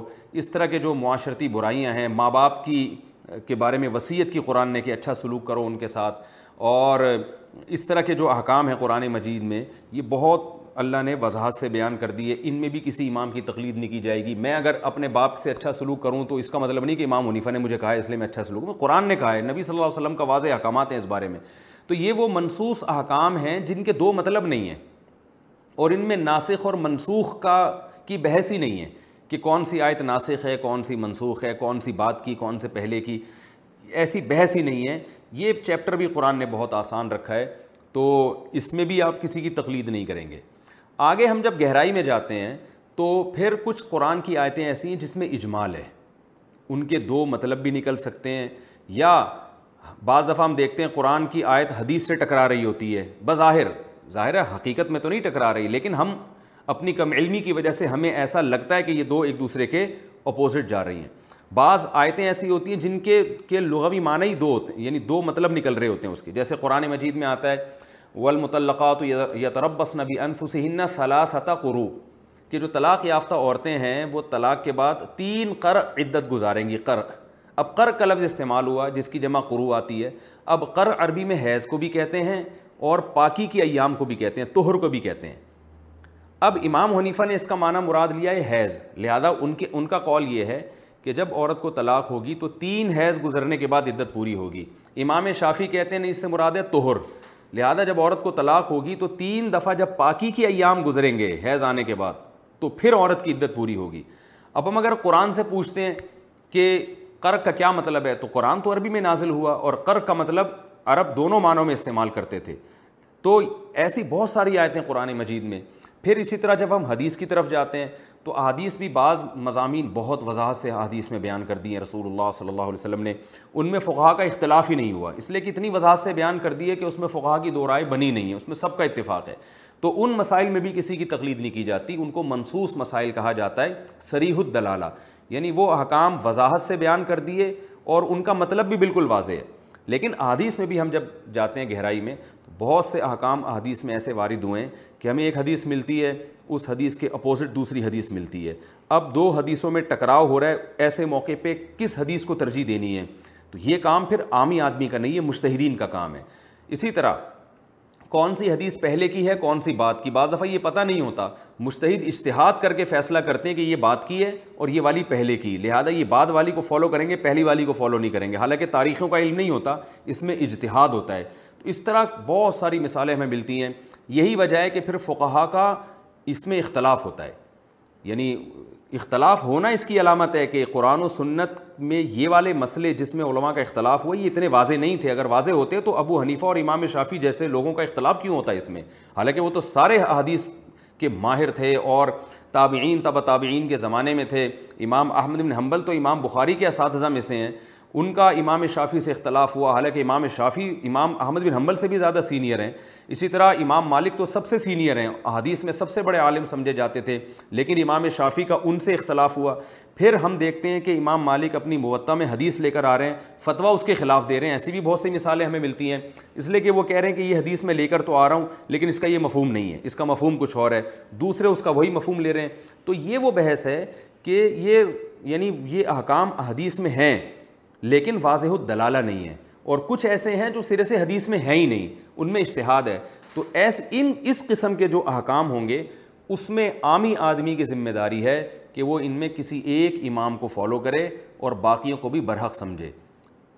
وہ یہ کہے کہ میں خود قرآن و حدیث پر عمل کروں گا, یہ دعویٰ ایک جاہل آدمی, یعنی ان مسائل میں کہ میں براہ راست قرآن و حدیث پر عمل کروں گا, تو یہ اس کی علامت ہے کہ یہ اپنے جہل کا اعتراف نہیں کر رہا, آتا واتا کچھ بھی نہیں ہے, لیکن اپنے آپ کو ان ائمہ سے بھی بڑا سمجھ رہا ہے ایک آدمی. ایسے ہی ہے جیسے ایک عامی آدمی ڈاکٹر سے کہے کہ میں علاج آپ سے نہیں کراؤں گا, میں میڈیکل سائنس کی کتابیں پڑھ کے خود دوا کھاؤں گا. تو اس کا مطلب یہ ہے کہ آپ اپنے آپ کو وہ بے وقوف ہے جو 4 سال جس نے میڈیکل کالج میں گزارے اور 2 سال اس نے ٹریننگ بھی کی اور ساری دنیا اس کو ڈاکٹر کہہ رہی ہے. تو یہ جو چاروں ائمہ کرام ہیں, انہوں نے پوری زندگی قرآن و سنت کے سیکھنے میں لگائی اور پوری امت نے گواہی دی ہے کہ یہ قرآن و سنت کے بہت بڑے مجتہد تھے, اور صدیوں پوری امت نے ان کو فالو کیا ہے. بلکہ جو اسلامی حکومتیں قائم ہوئی ہیں اس میں انہی کا قانون نافذ کیا گیا ہے, یہاں تک کہ اب بھی سعودی عرب میں امام احمد بن حنبل کا فقہ نافذ ہے. خلافت عثمانیہ میں فقہ حنفی نافذ تھا, اندلس کی جو خلافت ہے اس میں فقہ مالکی نافذ تھا, ملیشیا میں اب تک فقہ شافعی کو فالو کیا جا رہا ہے. تو 1000 سال سے زیادہ عرصہ ہو گیا امت انہی میں سے کسی ایک سے جڑی ہوئی ہے اور انہی میں سے کسی ایک کو فالو کرتی رہی ہے. جیسے امت نے حدیث کے باب میں امام بخاری کو امام مانا, امام مسلم کو امام مانا, تو فقہ کے باب میں یعنی مسائل کا علم اس باب میں امت نے گواہی دی ہے کہ ابو حنیفہ, امام مالک, شافعی اور احمد بن حنبل یہ امت کے مجتہد امام ہیں. فقہ کو مسائل میں ہم ان کو امام مانتے ہیں. تو پھر بھی اگر کوئی اجتہاد کے ایسے عظیم درجے پہ پہنچ گیا ہے کہ وہ اپنے آپ کو ان ائمہ سے زیادہ فنٹر سمجھتا ہے, یا فنٹر کا لفظ نامناسب ہے, اپنے آپ کو اس سے زیادہ عالم بڑا عالم سمجھتا ہے, تو وہ ان کی تقلید نہ کرے. وہ ٹھیک ہے, وہ کہے میں ڈائریکٹ قرآن و سنت کو فالو کروں گا. کوئی اس مقام تک اگر پہنچ گیا ہے کہ وہ سمجھتا ہے کہ میں ان سے بھی آگے جا چکا ہوں تو ٹھیک ہے وہ, لیکن وہ اپنی تقلید پھر بھی نہیں کروا سکتا اور اپنے لوگوں کو اپنا فرما بردار پھر بھی نہیں بنا سکتا, اس لیے کہ جب آپ سے بڑے بڑے لوگ موجود ہیں تو آپ پھر انہی کی طرف لوگوں کو ریفر کریں کہ ان سے ان کے فقہ کو فالو کرو. یہاں لوگ ایک اشکال یہ کرتے ہیں کہ اگر ہم نے تقلید کرنی ہی ہے یا فالو کرنا ہی ہے تو ان چاروں اماموں کو کیوں, صحابہ کو ہم کیوں فالو نہیں کر لیتے جو ان سے بھی بڑے تھے. تو یاد رکھیں یہ سوال ایسے ہے جیسے کوئی کہے کہ میں حدیث جب لینی ہے تو امام بخاری کی حدیث کیوں لوں, حضرت ابو ہریرہ کی کیوں نہیں لے لیتا. تو اس کو یہی کہا جائے گا امام بخاری نے حضرت ابو ہریرہ ہی کی حدیثیں لی ہیں اور دوسرے صحابہ کی لی ہیں. لیکن امام بخاری کا یہ امت پر احسان ہے کہ انہوں نے حدیثوں کو جمع کر دیا, یہ کام انہوں نے کیا ہے. تو اسی طرح صحابہ کرام نے فقہ کو مرتب نہیں کیا, ان کے فتاویٰ تو ہمیں ملتے ہیں لیکن مرتب نہیں ملتے کہ وضو کے باب سے لے کے وراثت اور حدود اور قصاص اور غسل کے حکام پوری ترتیب سے ہمیں قانون ایک کتابی شکل میں مل جائے. یہ کام صحابہ نے کیا نہیں ہے, یہ ائمہ اربعہ کے شاگردوں نے کیا ہے. تو لہذا ان کا فقہ مدون ہے, اس میں سب چیزیں مل جائیں گی. ہے یہ وہی فقہ جو صحابہ کرام کا تھا, یعنی اس میں آپ کو حضرت ابو ہریرہ کے اقوال پر بھی فتویٰ ملے گا, عبداللہ بن مسعود کے اقوال پر بھی فتویٰ ملے گا. ان ائمہ نے اپنی طرف سے کچھ نہیں کیا. ہاں یہ ضرور کیا کہ صحابہ میں اگر کسی مسئلے میں اختلاف تھا تو انہوں نے جن صحابی کی بات ان کو دلیل کے زیادہ قریب لگی اس پہ فتویٰ دے دیا اور پھر امت نے اسی کو فالو کرنا شروع کر دیا. تو اس لیے یہ جو آپ نے سوال کیا ہے نا کہ اگر ہم تقلید نہ کریں اور ہم قرآن و سنت کو فالو کریں, یہ سوال ہی غلط ہے, اس لیے کہ آپ نے ان ائمہ کی تقلید کو قرآن و سنت کے علاوہ کچھ اور قرار دے دیا ہے. حالانکہ انہوں نے چونکہ قرآن, اس کی میں اکثر ایک مثال دیتا ہوں کہ ایک گاڑی اگر حیدرآباد جا رہی ہے اور آپ کو پتہ ہے کہ یہ حیدرآباد جا رہی ہے, تو آپ اگر اس گاڑی کو فالو کرتے ہیں تو پھر یہ کہنا کہ تمہیں تو چاہیے تھا حیدرآباد جاؤ, تم اس گاڑی کے پیچھے جا رہے ہو, تو بھائی جب پتہ ہے کہ یہ گاڑی حیدرآباد ہی جا رہی ہے تو اس گاڑی کے پیچھے چلنے والا حیدرآباد جانے والا ہی کہلائے گا. حیدرآباد جانے کے دو طریقے, ایک یہ کہ کسی کو حیدرآباد کا راستہ معلوم ہے وہ ڈائریکٹ جائے, جس کو معلوم نہیں ہے تو وہ اس گاڑی کے پیچھے چلے جس کو حیدرآباد کا راستہ معلوم ہے. نہ آپ کو خود معلوم حیدرآباد کا راستہ, نہ آپ اس گاڑی کے پیچھے چل رہے ہو جس کو حیدرآباد کا راستہ معلوم ہے, تو اس کا مطلب ہے آپ جا ٹھٹھا رہے ہو, لیبل اس پہ آپ حیدرآباد کا لگا رہے ہو. تو نہ آپ کو پورا قرآن و سنت خود آتا ہے اور نہ ایسی کی تقلید کر رہے ہو جس کو آتا ہے, اس کا مطلب یہ کہ آپ قرآن و سنت کو فالو نہیں کر رہے, آپ کچھ اور گمراہی پھیلا رہے ہیں, فرقہ واریت پھیلا رہے ہیں, لیبل اس پہ قرآن و سنت کا لگا رہے ہیں. تو قرآن و سنت کو فالو کرنے کے دو ہی طریقے ہیں, براہ راست یا کسی کی اتباع, اور یہ دونوں طریقے قرآن سے ثابت ہیں. قرآن مجید میں اللہ تعالیٰ کا ارشاد ہے اتبعوا ما انزل الیکم من ربکم, اللہ نے جو قرآن نازل کیا اس کو فالو کرو, یہاں براہ راست فالو کرنے کا حکم. دوسرے مقام پہ قرآن میں آتا ہے واتبع سبیل من اناب الیہ, اس شخص کو فالو کرو جو میرے راستے پہ چل رہا ہے, یہاں شخصیت کا واسطہ درمیان میں آ گیا. تو ظاہر ہے ایک ہی جیسا خطاب, دو الگ الگ قسم کے خطاب ایک آدمی کو نہیں کیے جا سکتے کہ براہ راست چلنے کا بھی کہا جا رہا ہو اور کسی کو فالو کرنے کا بھی کہا جا رہا ہو. تو یقیناً یہ دو الگ الگ قسم کے لوگوں کو خطاب ہے, جن کو پورا قرآن اور پوری سنت آتی ہے وہ ڈائریکٹ قرآن اور سنت پہ چلیں گے, جن کو نہیں آتی تو وہ ان کے پیچھے چلیں گے جن کو آتی ہے. تو یہ ہے اس پوری بحث کا خلاصہ. رہا یہ مسئلہ کہ پھر چاروں میں ایک کی تقلید کیوں؟ بھائی جس کو چاہو کر لو تقلید, چاروں میں ایک اس لیے ہے کہ اس سے خواہشات کا دروازہ بند ہوتا ہے. یاد رکھیں ہر چیز قرآن میں صراحتاً نہیں ہوتی, اشارتاً بھی ہوتی ہیں. لوگ کہتے ہیں کہاں لکھا ہوا ہے کہ صرف ایک امام کی تقلید کرنی ہے دوسرے کی نہیں کرنی. قرآن میں یہ لکھا ہوا ہے کہ اللہ زمین میں فساد کو پسند نہیں کرتا. رسول اللہ صلی اللہ علیہ وسلم نے بیت اللہ کو اپنی اصل تعمیر پہ کھڑا کرنے کا آپ نے ارادہ کیا. آپ چاہتے تھے کہ بیت اللہ کو اس تعمیر پہ لائیں جہاں ابراہیم علیہ السلام نے, یعنی جو اس کی جو دیوار ذرا یعنی وہ مستطیل شکل میں بن جاتا, لیکن آپ نے یہ ارادہ اس لیے ترک کر دیا کہ زمانہ جاہلیت کے جو نئے نئے لوگ ابھی مسلمان ہوئے ہیں وہ یہ کہیں گے کہ یہ قبلے کو گویا تبدیل کر رہے ہیں, ابراہیم علیہ السلام والا قبلہ نہیں ہے کوئی اور قبلہ بنا رہے ہیں. تو اس اچھا کام کے باوجود آپ صلی اللہ علیہ وسلم نے فساد کی وجہ سے اس ارادے کو ترک کر دیا کہ امت میں ایک فتنہ نہ کھڑا ہو جائے. تو اس سے پتہ چلتا ہے کہ اس حدیث سے بھی اور قرآن کی دیگر آیات سے بھی کہ ہر وہ کام جس میں فساد کا ذریعہ ہو, خواہشات نفسانیہ یا شہوت پرستی کے پیدا ہونے کا خطرہ ہو, اس کام سے روکا جائے گا. اس کے روکنے کی الگ سے ہمارے پاس چاہے کوئی دلیل نہ بھی ہو, یہی دلیل کافی ہے کہ اس کام کے کرنے سے امت میں فساد پھیل رہا ہے. تو اب اگر ہم پبلک کو اجازت دے دیں کہ وہ جب چاہے جس فقہ کو فالو کرے تو دین ایک تماشا بن جائے گا.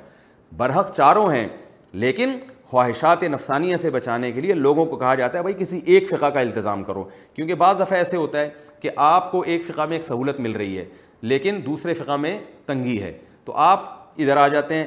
میں اس کی ایک بہترین مثال دیتا ہوں, میں نے بیان میں بھی یہ بات کی ہے کہ ایک صاحب کا میرے پاس فون آیا لاہور سے, وہ کہنے لگے میں اس ایک لڑکی سے شادی کرنا چاہتا ہوں اور اس کے والد راضی نہیں ہیں. تو میں تھوڑا سمجھ گیا کہ مجھے کچھ اندازہ ہو, میں نے کہا آپ اہل حدیث ہیں؟ اس نے کہا ہاں میں اہل حدیث ہوں. میں نے کہا اہل حدیث کے مسلک میں اہل حدیث علماء کی جو رائے ہے وہ یہ ہے کہ لڑکی کا نکاح اس کے باپ کی مرضی کے بغیر نہیں ہوتا.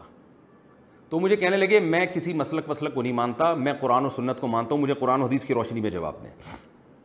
میں نے ان سے ایک بات کہی, میں نے کہا آج تک آپ ہر مسئلہ اہل حدیث عالم سے پوچھتے آئے ہو اور جو مسئلہ انہوں نے بتا دیا, جو دلیل انہوں نے دے دی اس پر آپ اعتماد کر کے بیٹھ گئے.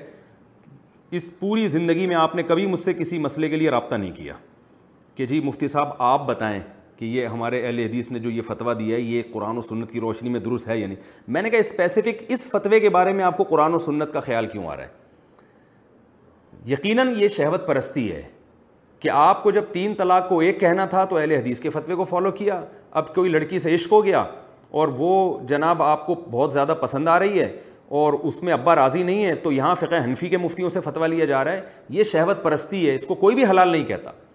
علامہ ابن تیمیہ رحمہ اللہ نے ایک بڑی اچھی مثال دی ہے کہ ایک شخص نکاح کرتا ہے اور گواہ اس کے فاسق ہوتے ہیں.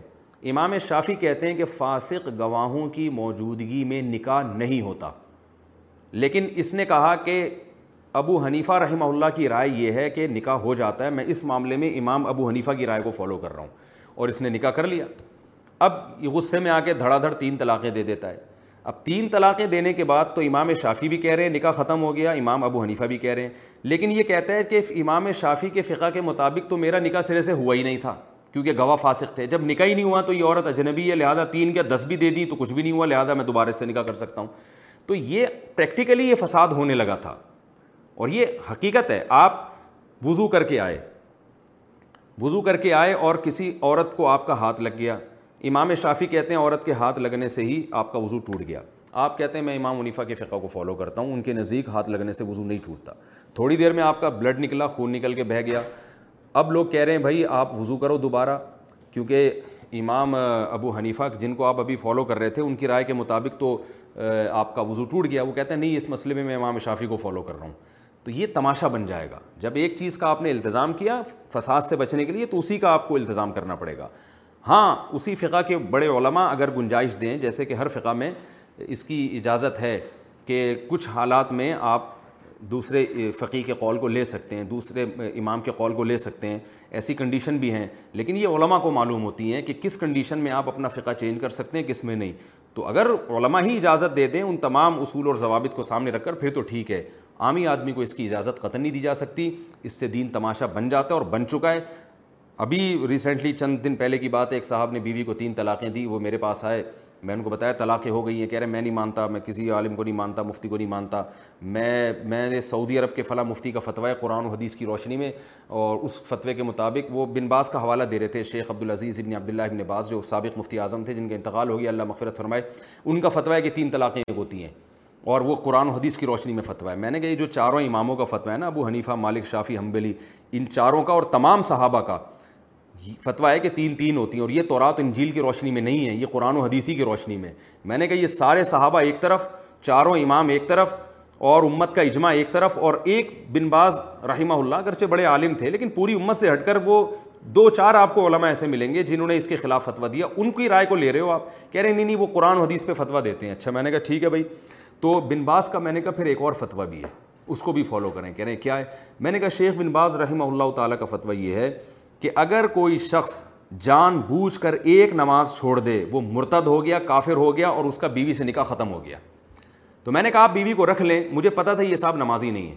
میں نے کہا جس دن آپ نے ایک نماز چھوڑی یا آپ کی بیوی نے نماز چھوڑی آپ اسی وقت کافر ہو جائیں گے اور آپ کا نکاح ویسے ہی ختم ہو جائے گا.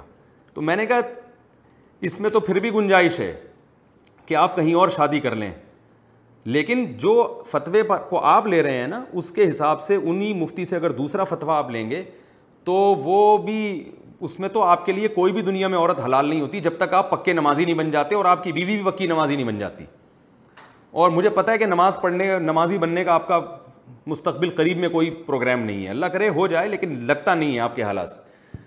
تو وہ ہکا بکا ہو گئے، کہتے ہیں یار یہ والا فتویٰ میں نہیں مانتا، شیخ بن باز کا یہ فتویٰ میں نہیں مانتا، میں 3 طلاق کا فتویٰ مانتا ہوں کیونکہ یہ قرآن حدیث کی روشنی میں ہے. میں نے کہا بھائی جان وہ جو انہوں نے کہا ہے نا کہ ایک نماز کا چھوڑ دینے والا کافر ہے، وہ بھی قرآن حدیث کی روشنی میں ہی کہا ہے. اس پہ ان کے پاس دلائل ہیں، وہ ہم نے نہیں یقین آتا تو میں وہ دلائل آپ کو پڑھ کے سناتا ہوں. اور میں نے کہا جو آپ حدیث پیش کر رہے ہو جس میں آتا ہے، صحیح مسلم کی حدیث ہے کہ نبی کے دور میں 3 طلاقیں ایک سمجھی جاتی تھیں، بالکل ایسے ہی الفاظ ہیں. عبداللہ بن مسعود کہتے ہیں ہم نبی کے دور میں کسی گناہ کو کفر نہیں سمجھتے تھے سوائے نماز چھوڑنے کو، نماز چھوڑنے کو ہم کفر سمجھتے تھے کہ نماز چھوڑنے والا کافر ہو جاتا ہے. تو میں نے کہا بالکل اسی جیسے الفاظ ہیں. تو لیکن نہیں مانے. تو یہ ہے شہوت پرستی، ایک مسلک کو فالو کرنے کا. اسی لیے کہا جاتا ہے کہ 4 فقہ حنفی، مالکی، شافعی، حنبلی بالکل درست ہیں، بالکل برحق ہیں. اجتہادی اختلاف ہے. رسول اللہ صلی اللہ علیہ وسلم نے ارشاد فرمایا مجتہد جب اجتہاد کرتا ہے اگر وہ درست رائے تک پہنچے تو 2 اجر، اگر غلطی کرے تو بھی 1 اجر ملتا ہے. تو مجتہدین نے اپنی ثواب دید کے مطابق پوری ریسرچ کر کے امت کے سامنے پیش کر دی. اب امت کو مزید ریسرچ ان مسائل میں نہیں کرنی چاہیے، جدید مسائل میں ریسرچ کرنا چاہیے. جو مسائل حل ہو چکے ہیں ان میں سے آپ کسی بھی فقہ کو فالو کر لیں، یہ آپ کے لیے جنت میں جانے کا انشاءاللہ ذریعہ اور سبب ہوگا. اور اگر آپ نے دوبارہ قرآن و سنت کے نام پہ فروئی مسائل چھیڑے تو یہ قیامت تک حل نہیں ہوں گے. ان میں وہی پھڈا، وہی اختلاف اور اس سے امت متحد نہیں ہوگی. آپ نے جیسے بتایا نا کہ اختلاف سے بچنے کے لیے اگر کوئی کسی امام کی تقلید نہ کرے، اگر آپ تقلید نہیں کرتے کسی امام کی تو اختلاف کم نہیں ہوگا، بڑھے گا. کیونکہ ہر شخص اپنی تحقیق مارکیٹ میں لائے گا جیسے کہ لا رہا ہے، اور اس پہ قرآن و سنت کا لیبل، اور پھر ایک دوسرے کے خلاف طعن و تشنی، ایک دوسرے کے خلاف کیچڑ اچھالنا، یہ جو کچھ ہمارے معاشرے میں ہو رہا ہے یہ تو ہوگا. اور بات یہ ہے کہ وہ پھر پورے طور پہ قرآن و سنت کو فالو بھی نہیں کرتے. ایک حدیث سامنے ہوتی ہے، دوسری سامنے نہیں ہوتی. ایک حدیث کو آپ صحیح سمجھ رہے ہیں، دوسرا امام اس حدیث کو صحیح سمجھ ہی نہیں رہا، یا ایک حدیث کو وہ صحیح سمجھ رہا ہے، آپ صحیح نہیں سمجھ رہے. تو یہ حدیث کی صحت کا اختلاف، اس میں بھی آپ کو تقلید ہی کرنی پڑتی ہے. پورے علماء نے رسالے لکھے ہیں اس پر کہ کون سی حدیث صحیح ہے، کون سی ضعیف ہے. تو جب اتنی چیزوں میں آپ تقلید کر رہے ہیں تو مسائل میں بھی آپ ان علماء کی اگر تقلید کر لیتے ہیں جن پر پوری امت نے اعتماد کیا ہے تو یہ غلط نہیں ہے، شریعت کے بالکل اصولوں کے عین مطابق ہے. لوگ کہتے ہیں ہم اندھی تقلید نہیں کر سکتے، تو یاد رکھیں اندھی تقلید اس کی ہوتی ہے جس کے برحق ہونے پر آپ کو اطمینان رہو. جیسے کہ مشرکین کیا کرتے تھے کہ جب ان سے کہا جاتا ہے کہ اپنے باپ دادا قرآن و سنت کو فالو کرو تو وہ کہتے تھے نہیں ہم اپنے باپ دادا کی اتباع کرتے ہیں. تو اللہ نے فرمایا اولو کان آباؤہم لا یعقلون شیئا ولا یہتدون، اگرچہ تمہارے باپ دادا نہ کچھ سمجھتے ہو نہ ان میں عقل ہو پھر بھی ان کو فالو کرو گے. اس میں قرآن نے بتا دیا کہ اگر باپ دادا سمجھدار ہوں اور عقل رکھتے ہوں اور سیدھے راستے پر ہوں تو ان کو بہرحال فالو کیا جائے گا. جیسے کہ یوسف علیہ السلام نے جیل میں کہا تھا واتبعت ملۃ آبائی، میں اپنے باپ دادا کی دین کی اتباع کرتا ہوں، ابراہیم، اسماعیل اور اسحاق.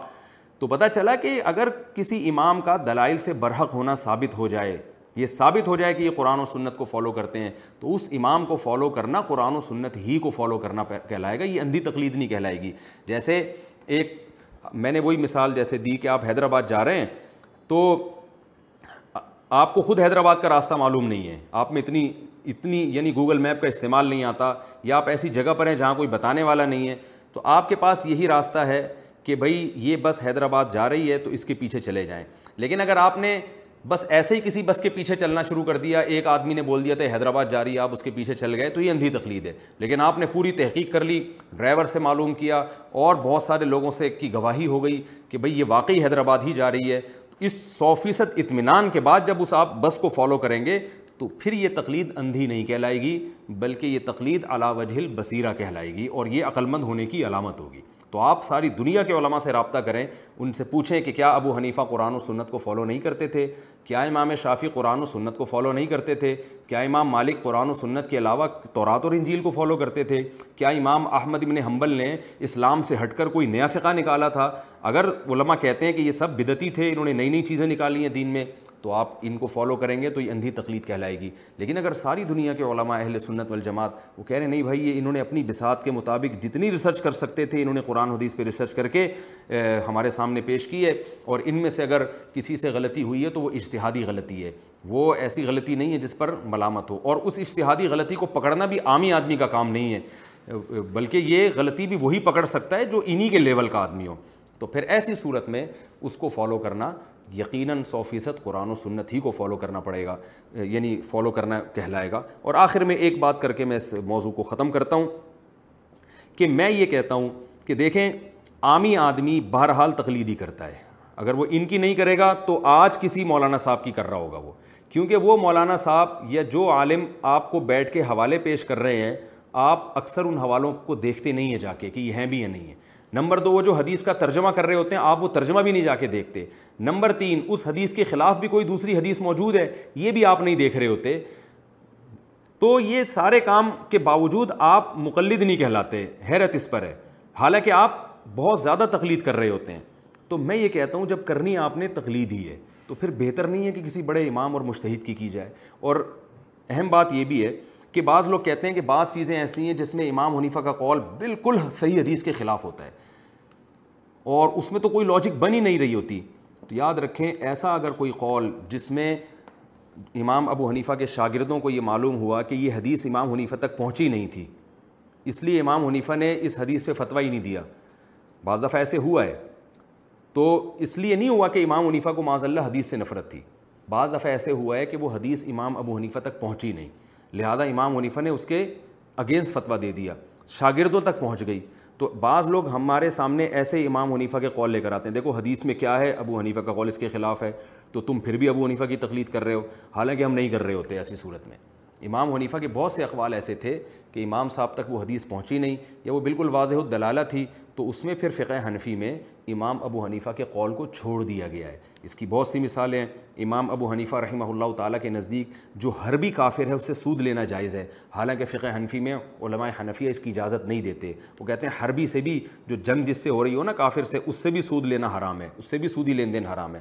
امام ابو حنیفہ کے ہاں ماں بچے کو 2.5 سال تک دودھ پلا سکتی ہے, فقہ حنفی میں 2 سال کے بعد دودھ پلانا جائز نہیں ہے. امام حنیفہ کے اس قول پہ فقہ حنفی میں فتویٰ نہیں دیا گیا.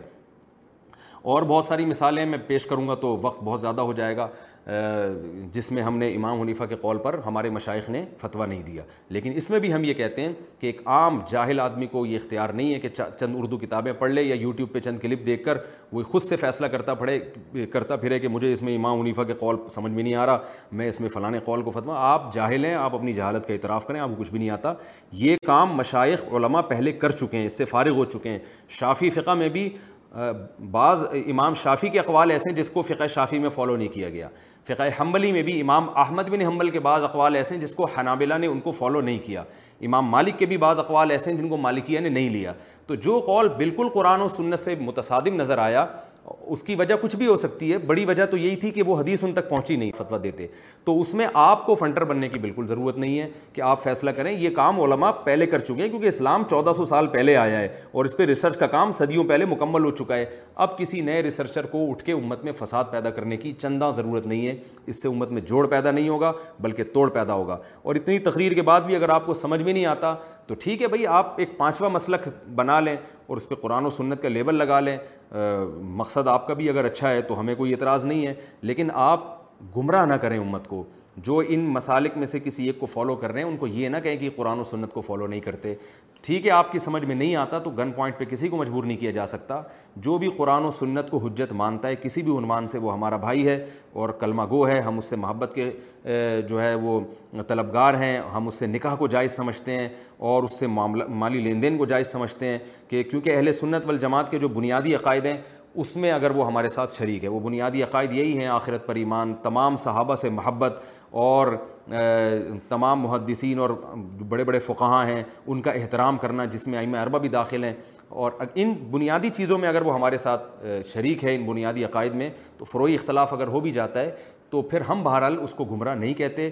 لیکن ہماری رائے یہی ہے کہ اس زمانے میں کسی ایک کو فالو اگر آپ نہیں کریں گے تو امت میں جوڑ نہیں ہوگا بلکہ فساد پیدا ہوگا. لہذا جو بحثیں ہو چکی ہیں ان کی فائلوں کو سمیٹ دیا جائے, لپیٹ دیا جائے, اور اب ان مسائل پہ کام کیا جائے جن پر پہلے کام نہیں ہوا.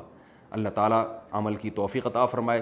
سونے کی زکوٰۃ کے حساب کا طریقہ. ام عماد سعودی عرب سے پوچھتی ہیں, قیمت فروخت اور مارکیٹ ویلیو میں کیا فرق ہے؟ جب ہم زکوٰۃ کے حساب کے لیے سونا مارکیٹ میں لے کر جاتے ہیں تو مختلف دکاندار مختلف ریٹ کہہ رہے ہوتے ہیں, تو کس طرح تعین کر کے زکوٰۃ ادا کی جائے گی؟ دیکھیں, مارکیٹ ویلیو وہ کہلاتی ہے جو کسٹمر جس پہ خریدتا ہے. آپ جب دکاندار سے سونا جس ریٹ پہ خریدیں گے وہ ریٹ ہے مارکیٹ ویلیو اس کی, اس ریٹ پہ آپ کو زکوٰۃ ادا کرنی پڑے گی. بنت ایوب کراچی سے پوچھتی ہیں, کیا گناہ کے باوجود اللہ سے اچھا گمان رکھ سکتے ہیں؟ اللہ سے اچھا گمان رکھنا چاہیے, کیا اس کا یہ مطلب ہے کہ گناہ کرتے رہیں پھر بھی اللہ سے اچھا گمان رکھیں؟ اس طرح تو لوگ گناہ چھوڑیں گے ہی نہیں. نہیں بھائی, ایسا بالکل بھی نہیں ہے, اس خوش فہمی میں نہیں رہنا چاہیے. گناہ گاروں کے لیے قرآن میں وعیدیں ہیں, اچھے گمان کی خوشخبریاں نہیں ہیں. اچھے گمان وہ لوگ رکھ سکتے ہیں جو گناہ سے توبہ کر رہے ہوں اور نیک زندگی کی طرف آنا چاہتے ہوں, ان کو اچھا گمان رکھنے کا حکم ہے. گناہ کے بارے میں تو اللہ تعالیٰ نے فرمایا کہ فلا یأمن مکر اللہ الا القوم الخاسرون, کہ اللہ کے مکر سے اور اللہ کی تدبیروں سے وہی لوگ بے خوف ہوتے ہیں جو خسارے والے ہیں. تو اللہ کے عذاب سے بے خوف ہو جانا کہ میں گناہ کر رہا ہوں مجھے کچھ بھی نہیں ہوگا, اللہ بڑا غفور رحیم ہے. تو اللہ فرماتے ہیں خسارے والے لوگوں کی یہ سوچ ہوتی ہے جو برباد ہونے کا جنہوں نے فیصلہ کر لیا ہے. تو آپ گناہ کر کے اللہ سے امیدیں نہ لگائیں. قرآن میں اللہ نے دھمکیاں دی ہیں, ان الذین یکسبون الاثم سیجزون بما كانوا یقترفون, جو لوگ گناہ کما رہے ہیں عن قریب ان کو اس کا بدلہ اور اس کی سزا ملنے والی ہے. تو یہ دھمکیاں ہیں. ہاں, اللہ نے جو توبہ کرنے والے ہیں ان کے لیے رحمت کی خوشخبریاں ہیں. یا عبادی الذین اسرفوا علی انفسہم لا تقنطوا من رحمت اللہ ان اللہ یغفر الذنوب جميعا, اے ایمان والو تم میں جو گناہ کر کر کے اسراف کیا, حد سے تجاوز بھی کر دیا, تو اللہ کی رحمت سے مایوس نہ ہو, اللہ تو گناہ معاف کر دے گا. کس شرط کے ساتھ؟ انیبوا الی ربکم واسلموا لہ, کہ اب اپنے رب کی طرف آ جاؤ اور اس کے فرما بردار بن جاؤ. تو جب آؤ گے تو پھر پچھلے اللہ معاف کر دے گا. تو لیکن اگر آ ہی نہیں رہے اور کرتے چلے جا رہے ہو تو پھر قطعاً اچھی امیدیں نہ لگائیں. ایسے لوگوں کے لیے تو قرآن میں شدید وعیدیں ہیں. ایک دفعہ حضرت عائشہ رضی اللہ تعالی عنہ نے رسول اللہ صلی اللہ علیہ وسلم سے پوچھا کہ یہ جو قرآن مجید میں آتا ہے قلوبہم وجلۃ انہم الی ربہم راجعون، کہ اللہ نے یہ صفات بیان کی ایمان والوں کی کہ ان کو اس بات کا ہر وقت خوف رہتا ہے کہ ہم نے اللہ کے سامنے جواب دینا ہے، تو کیا اس سے امت کے گنہگار لوگ مراد ہیں؟ ان کے دل دہلتے ہیں کہ ہم نے اللہ کو جواب دینا ہے۔ آپ نے فرمایا صلی اللہ علیہ وسلم نا نا نا، اس سے امت کے نیک لوگ مراد ہیں کہ جو گناہ سے بچتے ہیں پھر بھی ڈرتے ہیں کہ پتہ نہیں آخرت میں یہ نیکیاں ضائع نہ ہو جائیں۔ تو جو گناہ کرتے ہیں وہ اس خوش فہمی میں مبتلا نہ رہیں، ان کو تو اللہ کے عذاب سے ڈرنا چاہیے۔ خواتین کا کو ایجوکیشن اسکول میں جاب کرنا۔ ام احمد پشاور سے، مجھے ایک کو ایجوکیشن اسکول میں جاب ملی ہے جو میٹرک تک ہے، مجھے جاب کی ضرورت بھی ہے، کیا میں ابایا کے ساتھ یہ جاب کر سکتی ہوں؟ جی نہیں، یہ جاب جائز نہیں ہے کو ایجوکیشن میں۔ جوان، اگر آپ جوان ہیں اور جوان عورت کا اس طرح مردوں میں جا کے، ٹھیک ہے آپ برقعے میں ہوں گی لیکن برقعے میں بھی تو وہ تو کبھی کسی مردوں کے سامنے سے گزرنا پڑے تو برقعہ پہن کے گزر سکتی ہیں، مستقل وہاں کھڑے ہو کر روزانہ ان کو ٹیچ کرنا، ان کو پڑھانا، یہ یقیناً فتنے کا ذریعہ ہے۔ لیکن اگر آپ کا مسئلہ یہ ہے کہ آپ کے پاس یعنی کوئی کمانے والا نہیں ہے اور گھر میں جو مرد ہیں وہ بھی کفالت کے لیے تیار نہیں ہے، تو پھر ایسی مجبوری میں کوئی اور جاب بھی نہیں مل رہی، تو پھر ایسی مجبوری میں آپ پردے کے ساتھ یہ جاب کر سکتی ہیں۔ جیسے ہی کہیں اور اگر آپ کو جاب ملے تو یہ فوراً چھوڑ دیں، لیکن یہ ذہن میں رہے کہ یہ جو ناجائز ہم کہہ رہے ہیں اس کو فتنے کی وجہ سے کہہ رہے ہیں۔ بعض خواتین اتنی ایجڈ ہوتی ہیں ان کو فتنے کا اندیشہ نہیں ہوتا، جوان عورتوں کے لیے میں یہ حکم بیان کر رہا ہوں کہ، اور سامنے بھی بیٹھے ہوئے جوان مرد ہوں تو چاہے برقعے میں ہی ہوں لیکن روزانہ اس طرح سے ٹیچ کرنا، ان کو پڑھانا، لیکچر دینا، اس میں بہرحال یہ صحیح نہیں ہے اور عورت کے حیا کے بھی بالکل خلاف ہے۔ لیکن اس کے باوجود آمدن بہرحال جائز ہوگی۔ آمدن جائز اس لیے ہوگی کہ وہ آمدن جو مل رہی ہے وہ ٹیچنگ کی مل رہی ہے، وہ ٹیچنگ بذات خود ایک جائز کام ہے، تو اس لیے جب میں نے اس کو یہ کہا کہ جن صورتوں میں ایسا کرنا ناجائز ہے تو وہ یعنی فتنے کی وجہ سے ناجائز ہے، تو اس ناجائز ہونے کے باوجود جو تنخواہ ملے گی اس کو ناجائز نہیں کہا جا سکتا، کیونکہ تنخواہ جو مل رہی ہے وہ تو ٹیچنگ کی مل رہی ہے اور ٹیچنگ بذات خود ایک جائز کام ہے۔ اس کا طریقہ کار غلط ہو رہا ہے، تو طریقہ کار جب غلط ہوتا ہے تو پھر اس کو آمدن بہرحال ناجائز نہیں ہوتی، کیونکہ آمدن تو وہ جو ہے نا اس ٹیچنگ کے عوض میں آپ کو دی جا رہی ہے۔ کیا گناہ کے باوجود یہ ہو گیا؟ بیماری کی وجہ سے آنکھ سے نکلنے والے پانی کا حکم۔ واصف بلال حیدرآباد انڈیا سے پوچھتے ہیں، ہم نے سنا ہے کہ شعب چشم کی بیماری کی وجہ سے آنکھ سے جو پانی نکلتا ہے اس کی وجہ سے نماز نہیں ہوتی، اگر وہی پانی ہم رومال سے پونچھ کر جیب میں رکھ لیں تو کیا اس سے بھی نماز نہیں ہوتی؟ بھائی یہ غلط سنا ہے آپ نے، اس سے نماز پہ کوئی فرق نہیں پڑتا، پانی نکلتا ہو آپ نے پونچھ کے رومال جیب میں رکھ لیا تو اس سے کچھ فرق نہیں پڑتا، نماز ہو جائے گی۔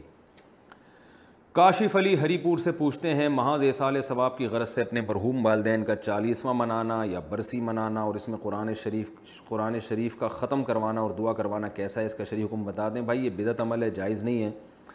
شریعت میں جن چیزوں میں اجتماع نہیں ہے ان میں اجتماع ناجائز ہے۔ ایصال ثواب جیسے حدیث سے ثابت ہے کہ ایک خاتون نے کہا یا رسول اللہ میں صدقہ کرنا چاہتی ہوں اپنی ماں کے لیے، آپ نے فرمایا ٹھیک ہے، تو اس سے علماء نے استدلال کیا ہے کہ جب صدقہ جائز ہے تو کوئی بھی نیکی جائز ہے، کیونکہ احادیث میں تو جزیات کے ضمن میں اصول بیان کیے جاتے ہیں لیکن اس میں کوئی کیفیت شریعت نے بیان نہیں کی ہے، تو اپنی طرف سے کیفیت لگا دینا، 40واں دن کر دینا، پھر اس میں اجتماع اور یہ سب چیزیں، یہ شریعت پر زیادتی ہے، کیونکہ لوگ ان کو ثواب سمجھ کے ہی کرتے ہیں۔ تو جو جہاں ہے وہاں سے میت کے لیے دعا کر سکتا ہے، صدقات و خیرات کر سکتا ہے، قرآن پڑھنا چاہے تو قرآن بھی پڑھ سکتا ہے، اس میں اجتماع بہرحال بدعت ہے۔ آپ نے کبھی سنا حضرت ابوبکر کا انتقال ہوا تو ان کا سویم ہوا ہو، 40واں ہوا ہو؟ حضرت ابو ہریرہ کا انتقال ہوا تو کسی نے سویم کیا، ان کا 40واں کیا ہو، کبھی سنا آپ نے؟ یا حضرت عمر کی شہادت ہوئی تو ان کا سویم یا 40واں ہو رہا ہے یا تمبو لگا کے قرآن خوانی ہو رہی ہے، کبھی بھی نہیں سنا ہوگا آپ نے، نہ اسلاف کے بارے میں نہ محدثین کے بارے میں۔ تو یہ تو ایک ہندوستان میں ایک چیز شروع ہوئی ہے جس کو ختم کرنے کی ضرورت ہے۔ مخصوص اوقات میں ٹوپی پہننے کا حکم۔ محمد سجاد گجرات سے پوچھتے ہیں، بعض لوگ کھانا کھاتے وقت اور بیت الخلاء جاتے وقت ٹوپی پہننے کو ضروری سمجھتے ہیں، کیا ایسا شرعاً ثابت ہے یا نہیں؟ بھائی ضروری تو نہ سمجھے، ضروری ہونے کی تو کوئی دلیل نہیں ہے، بہتر ہے، کیونکہ ویسے سر ڈھانپنا پیغمبروں کی سنت ہے اور اس کا فلسفہ کیا ہے، شیطانی وساوس سے انسان کی حفاظت ہوتی ہے، تو اس لیے بعض علماء کہتے ہیں کہ بیت الخلاء میں بھی شیاطین کے وساوس زیادہ ہوتے ہیں، تو سر ڈھک کے جائیں گے تو اللہ کی رحمت سے امید ہے وہ وسوسے کم پیدا ہوں گے۔ ایک بات ہے، کوئی شرعی دلیل نہیں ہے، اس لیے افضل ہے کہ آداب، بلکہ افضل بھی نہیں کہہ سکتے، ایک ادب کا تقاضا ہے، جیسے کوئی بڑا آپ کے سامنے آئے تو اس کے سر ڈھانپ کے بیٹھنا چاہیے۔ اب اس پہ کوئی قرآن و حدیث میں کہاں لکھا بڑوں کے سامنے سر ڈھانپو؟ تو بھئی ایک عرف میں، اور خود حدیث سے بھی ثابت ہے آپ نماز پڑھتے تھے سر ڈھانپ کے، تو ایک ادب سمجھا جاتا ہے اس کو۔ تو اس لیے واش روم میں بھی اگر آپ جاتے ہیں تو وساوس سے بچنے کے لیے کوئی اگر سر ڈھانپ کے جائے تو یہ زیادہ بہتر ہے. کھانا کھاتے ہوئے بھی سر ڈھانپ لیں تو بھی ٹھیک ہے, نہیں ڈھانپے تو بھی ٹھیک ہے, یہ کوئی ایسی ضروری چیز نہیں ہے. بھووں کے بال ملے ہوں تو کیا کاٹ سکتے ہیں؟ بھویں یعنی آئی بروز کے درمیان بال اگر زیادہ ہوں تو کیا مردوں کے لیے ان کا کاٹنا یا کم کرنا جائز ہے؟ فہد صاحب بیبٹ عباس سے پوچھتے ہیں. یہ انہوں نے مردوں کے لیے پوچھا ہے, یعنی مرد آئی بروز بنا سکتا ہے کہ نہیں, تو بھائی نہیں بنا سکتا, جیسے خواتین کے لیے ناجائز ہے مردوں کے لیے بھی ناجائز ہے. البتہ خواتین کے بال اگر بہت زیادہ گھنے ہیں, جو یہ جو حدیث میں آتا ہے نا کہ آپ صلی اللہ علیہ وسلم نے آئی بروز کے بال عورت کو نوچنے سے منع کیا اور اس عورت پہ لعنت فرمائی ہے, تو علماء کہتے ہیں اس کی علت ہے تغیر خلق اللہ, یعنی اللہ کی بنائی ہوئی شکل کو بگاڑ رہے ہیں آپ. تو اگر کسی خاتون کے بال بہت زیادہ بھدے ہوں, یعنی ایسے ہوں کہ وہ خلق اللہ اس طرح ہوتی نہیں ہے, بالکل ملے ہوئے ہوں اور بہت گھنے ہوں اور بہت ہی برے بھدے لگ رہے ہوں, بالکل واضح فرق ہو, تو پھر اس خاتون کے لیے گنجائش ہے کہ وہ شوہر کے لیے زینت اختیار کر سکتی ہے, اور اتنے کہ وہ نارمل خواتین کی طرح ہو جائیں. ایسا نہیں کہ وہ خوبصورت بنائے اپنے آپ کو, باریک وہ بنانے کی کوشش کرے, ایسا نہیں, بلکہ اتنے جتنا عام طور پر خواتین کے بال ہوتے ہیں اس حد تک نوچ سکتی ہے. تو یہ خواتین کا حکم ہے. مردوں کے بارے میں مجھے ایسی کوئی وہ گنجائش کی بات نہیں ملی. ہو سکتا ہے مردوں کے لیے بھی گنجائش ہو کہ بہت ہی بھدے ہوں, لیکن میرے علم میں ایسی کوئی بات نہیں, اس لیے میں اس بارے میں کوئی فتویٰ نہیں دے سکتا. آپ دوسرے علماء سے اس بارے میں رجوع کر لیں. قد بڑھانے کے لیے کیا عمل کریں؟ ہائٹ بڑھانے کے لیے کیا کرنا چاہیے اور کیا کھانا چاہیے؟ عبد الرحمن صاحب پشاور سے پوچھتے ہیں. عبد الرحمن بھائی, قد بڑھانے کے لیے کیا کرنا چاہیے؟ ایک تو شرعی مسئلہ نہیں ہے, یہ تو میڈیکل سائنس کا اور حکمت کا مسئلہ ہے. اس کے لیے تو آپ قبلہ حکیم سے رابطہ کریں یا کسی ڈاکٹر سے رابطہ کریں کہ مجھے قد بڑھانے کے لیے کیا کرنا چاہیے. لیکن جب آپ نے پوچھ ہی لیا ہے تو میری جو ٹوٹی پھوٹی نالج ہے اس بارے میں میں بتا دوں کہ میں نے جہاں تک سنا ہے, بعض ڈاکٹروں سے سنا ہے کہ قد بڑھا نہیں سکتے آپ, یہ قدرت کی طرف سے ہوتا ہے, کچھ بھی کر لیں. اور بعض سے ہم نے یہ بھی سنا ہے کہ قد بڑھانے کے لیے جو دوائیں کھائی جاتی ہیں وہ ہارمونز کو گڑبڑ کر دیتی ہیں, اس سے شاید کچھ تھوڑا بہت قد بڑھ جائے, لیکن اندر سے آدمی کا جسم بہت جسب ہوتا ہے, کوئی پیچیدہ بیماری لگنے کا خطرہ ہوتا ہے. تو بہتر یہی ہے کہ آپ قد کو چھوڑ دیں اپنے حال پہ, اور آپ روحانی قد بڑھانے کی کوشش کریں. بعض صحابہ چھوٹے قد کے تھے, کارنامے ان کے بڑے بڑے تھے. دنیا میں ایسے بہت سے لوگ گزرے ہیں جن کے جسمانی لحاظ سے قد چھوٹے تھے مگر کارنامے انہوں نے ایسے کیے کہ اس لحاظ سے روحانی اعتبار سے ان کے قد بہت بڑے تھے. تو آپ کو چاہیے کہ آپ اپنی جسمانی ہائٹ کو بڑھانے کے بجائے آپ روحانی ہائٹ کو بڑھانے کی کوشش کریں, اس سے آپ کی عزت ہوگی دنیا میں بھی اور انشاءاللہ آخرت میں بھی. ہم نے تو کتنے لمبے دیکھے ہیں, وہ لمبے ہونے کے باوجود ان کی معاشرے میں کوئی عزت نہیں ہے, ان کے کام ایسے ہیں. کیا لے پالک بچے کا میراث میں حصہ ہوگا؟ فواد احمد صاحب میرپور خاص سے پوچھتے ہیں. اگر کوئی شخص کسی یتیم بچے کو پالتا ہے تو اس بچے کا اس پالنے والے کی جائیداد میں حصہ ہوگا یا نہیں ہوگا؟ اگر ہوگا تو کتنا ہوگا؟ بھائی بالکل نہیں ہوگا, کیونکہ اللہ تعالیٰ نے اولو الارحام بعضهم اولا ببعض فی کتاب اللہ, اللہ فرماتے ہیں جو خونی رشتے ہیں ان کو میں ترجیح دیتا ہوں, تو ان کا حصہ نہیں ہے. البتہ کوئی زندگی میں کوئی چیز ان بچے کو دے دے اور ہینڈ اوور بھی کر دے تو پھر بچہ اس کا مالک بن جائے گا. ہاتھ کی لکیروں کی کیا حقیقت ہے؟ اسلام میں ہاتھ کی لکیروں کی کیا حقیقت ہے؟ اس بارے میں دلائل سے رہنمائی فرمائیں. بنت عبداللہ کراچی سے. بھائی دلائل ان سے پوچھیں جو کہتے ہیں کہ ہاتھ کی لکیروں کی کوئی اہمیت ہے. دلیل کا مطالبہ اس سے کیا جاتا ہے جو دعویٰ کرتا ہے. تو اسلام میں اس کی کوئی حیثیت نہیں ہے, یہ ہاتھ میں لکیریں بنتی ہیں مٹھی بند کرنے کی وجہ سے, تو یہ بنتی ہیں تو پیشانی پہ بھی لکیریں بن جاتی ہیں, جو ہر وقت یوں یوں کر کے رکھتے ہیں ان کی پیشانی پہ بن جاتی ہیں لکیریں. اور جب انسان بوڑھا ہوتا ہے تو پھر پوری لکیروں کا مجموعہ ہوتا ہے وہ, کیونکہ اس میں سلوٹیں اتنی پیدا ہو جاتی ہیں. پھر اس میں پوچھو کہ چہرے پہ جو اتنی لکیریں بزرگ کے پڑی ہوئی ہیں ان کی کیا حقیقت ہے, اور ان کے جو ہے وہ بازو پہ اتنی سلوٹیں آ گئی ہیں اور یہ لکیریں کیا پورے پورے گڑھے بڑھ جاتے ہیں, تو اس کی کیا حقیقت ہے. اب میں کہوں اس کی کوئی حقیقت نہیں, آپ نے دلیل سے ثابت کریں. تو بھائی جو یہ کہہ رہا ہے کہ یہ لکیریں پڑھنے کی کوئی حقیقت ہے, دلیل اس کے ذمے ہے. تو لکیریں تو پڑیں گی جب ہاتھ بند ہوگا, مٹھی بند ہوگی, اور بچہ ماں کے پیٹ میں ہی اس کی ایسے مٹھی بند ہوتی ہے, تو وہ خود بخود قدرتی طور پر لکیریں بن جاتی ہیں.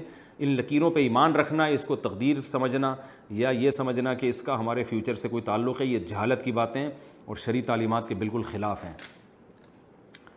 گھر میں کالا سایہ ہو تو کیا کریں؟ مریم قمر کراچی سے پوچھتی ہے. مجھے کچھ دنوں سے اپنے گھر میں کالے سائے محسوس ہو رہے ہیں, اس سلسلے مجھے کیا کرنا چاہیے؟ اس سلسلے میں آپ کو اللہ کا شکر ادا کرنا چاہیے کہ سائے کا رنگ کالا ہی ہوتا ہے اور الحمدللہ آپ کو کالا ہی نظر آ رہا ہے. اگر آپ کو گھر میں سفید سائے نظر آتے تو پھر آپ کو فوراً کسی نفسیاتی ڈاکٹر سے رابطہ کرنا چاہیے تھا, یا آپ کو اپنی آئی ٹیسٹ کروانی چاہیے تھی کہ کہیں خدا نخواستہ بعض لوگ کلر بلائنڈ ہوتے ہیں کہ ان کو رنگوں میں فرق ہی محسوس نہیں ہو رہا ہوتا, تو ایسا تو نہیں ہے کہ کالا سایہ ہو آپ کو سفید نظر آ رہا ہو تو آنکھوں کا کوئی فالٹ ہوتا, لیکن یہ اللہ کا جتنا آپ شکر ادا کریں یہ کم ہے کہ سایہ کالا ہی ہوتا ہے اور الحمدللہ آپ کو کالا ہی نظر آ رہا ہے. ہاں ممکن ہے آپ کا سوال یہ ہو کہ سایہ کس چیز کا ہے, وہ چیز نظر نہیں آ رہی ہوتی, شاید آپ کا پوچھنے کا مقصد یہ ہے کہ چیز نظر نہیں آ رہی اور کالا سایہ نظر آ رہا ہے. تو اگر یہ ہے کہ چیز نظر نہیں آ رہی اور سائے محسوس ہو رہے ہیں تو بھی نفسیاتی ڈاکٹر سے آپ فوری طور پہ رابطہ کریں. جن چڑیل بھوت نہیں ہے, یہ ذہن میں رکھیں آپ. وہ جب کوئی چیز ہے نہیں اور سائے بلا وجہ نظر آ رہے ہیں تو بعض دفعہ یہ پھر اپنے ذہن کا بھی ایک فالٹ ہوتا ہے, تو فوری طور پر کسی ڈاکٹر کو دکھائیں. میں دل سے دعا کرتا ہوں اللہ تعالیٰ آپ کو شفائے کامل عاجل عطا فرمائے تاکہ آپ کو اسی چیز کا سایہ نظر آئے کہ وہ چیز بھی موجود ہو, جو چیز موجود نہیں ہے اس کے سائے آپ کو نظر نہ آئیں. دل سے میری دعا ہے. خاتون کے لیے جج بننے کا حکم. میں لاء کی اسٹوڈنٹ ہوں, لاء میں ایم فل کرنا چاہتی ہوں اور فیملی جج بننا چاہتی ہوں. خواتین جج بن سکتی ہیں؟ جی بن سکتی ہیں, لیکن آپ نے اس کا خوب اہتمام کرنا ہے کہ جس طرح سے آج فیملی لاء میں جو ہماری خواتین جج ظلم کر رہی ہیں مردوں پہ, ٹھیک ہے بعض دفعہ مرد ظالم ہوتا ہے لیکن خلا کے کیسز میں مکمل عورت کو سپورٹ کیا جاتا ہے چاہے وہ ظالمی کیوں نہ ہو. تو آپ اس نیت سے جج بنیں کہ میں اس ظلم کے نظام کو ختم کروں گی اور ترقی کر کے اوپر تک جاؤں گی اور لاء کو میں چینج کرنے کی کوشش کروں گی, اور شریعت کے مطابق اس خلا کا جو لاء ہمارے ملک میں چل رہا ہے جو ظالمانہ ہے اس لاء کو میں شریعت کے دھارے میں لانے کی کوشش کروں گی. اس نیت سے آپ جائیں تو نہ صرف جائز بلکہ باعث ثواب ہے. اگر والد ظالم ہو تو اولاد کیا کرے؟ نسیم صاحب امریکہ سے پوچھتے ہیں انسان کو ظلم کس حد تک سہنا چاہیے جب کہ ظلم اپنے والد کر رہے ہیں اور دنیا کے ساتھ آخرت بھی برباد کرنا چاہتے ہوں. دیکھیں اصل حکم تو یہی ہے کہ باپ سے اگر کبھی کوتاہی ہو تو برداشت کریں, اس کے احسانات بہت ہیں. اب کس نوعیت کی کوتاہی ہے یہ آپ نے بیان نہیں کی ہے, کس نوعیت کا ظلم ہے یہ اگر جب تک آپ بیان نہیں کریں گے تو میں جواب نہیں دے سکتا, کیونکہ ظلم بعض ایسی نوعیت کے ہوتے ہیں کہ اس میں اولاد کو حکم یہ ہے کہ وہ ظلم کو برداشت کرے, کیونکہ باپ کے احسانات اتنے ہیں اگر اس سے کوتاہی ہو گئی تو کوئی ایسی بات نہیں ہے, آپ صبر کریں گے آپ کو ثواب ملے گا. لیکن ظلم بعض ایسی نوعیت کے ہوتے ہیں جو ناقابل برداشت ہوتے ہیں, تو اس میں پھر آپ علیحدگی اختیار کر لیں والد سے, بس فون پہ یا کبھی کبھار ویسے جا کے خیریت معلوم کیا کریں, ساتھ نہ رہیں ان کے. تو کس نوعیت کا ظلم ہے یہ جب تک معلوم نہیں ہوگا اس سوال کا جواب دینا میرے لیے ممکن نہیں ہے. کیا کدو چھیلنے کا کوئی اسلامی طریقہ ہے؟ بنت شاہین نے پوچھا ہے. ہمارے یہاں دیہاتوں کی اکثر عورتیں میں یہ گمان پایا جاتا ہے کدو کو کاٹتے ہوئے اگر اس کی ڈنڈی پہلے اتار لیں تو وہ کدو حرام بم مکروہ ہو جاتا ہے. یہ کیا ہے بھائی, یہ کون سا بم ہے؟ اور اس کا پکانا ٹھیک نہیں ہوتا, اس بارے میں رہنمائی فرمائیں کہ کیا پہلے کدو چھیل کر پھر ڈنڈی اتاریں یا پھر ڈنڈی اتارنا جائز ہے؟ بھائی جیسے چاہے کدو کھائیں, کدو کو چاہے چھلکا اتار کے کھائیں یا ڈنڈی کاٹ کے کھائیں یا چھلکوں کے ساتھ کھا جائیں یا چھلکے بکری کو کھلائیں, گودا خود کھائیں, چینی ڈال کے کھائیں, مرچیں ڈال کے کھائیں, جیسے آپ کو سمجھ میں آتا ہے کدو کھائیں. کدو کھائیں ضرور کیونکہ کدو صحت کے لیے بہت مفید چیز ہے. اور مزے کی بات یہ ہے کہ ہمارے نبی صلی اللہ علیہ وسلم کو لوکی اور کدو بہت پسند تھا, تو اس نیت سے کھائیں تو اور ثواب ملے گا انشاءاللہ. Ask Mufti Tariq Masood. Hi, I'm Daniel, founder of Pretty Litter. Did you know cats tend to hide symptoms of sickness and pain? I learned this the hard way after losing my cat, Gingy. So I created Pretty Litter, a health monitoring litter that helps detect early signs of illness by changing colors, saving you money and potentially your cat's life. Pretty Litter is veterinarian developed, and it's the easiest way to keep tabs on your fur baby's health right at home. Go to prettylitter.com and use code ACAST for 20% off your first order and a free cat toy. Terms and conditions apply. See site for details. Imagine the softest sheets you've ever felt. Now imagine them getting even softer over time. That's what you'll feel with Bowl and Branch's organic cotton sheets. In a recent customer survey, 96% replied that Bowl and Branch sheets get softer with every wash. Start getting your best night's sleep in these sheets that get softer and softer for years to come. Try their sheets with a 30-night guarantee. Plus, get 15% off your first order at bowlandbranch.com. Code BUTTERY. Exclusions apply. See site for details.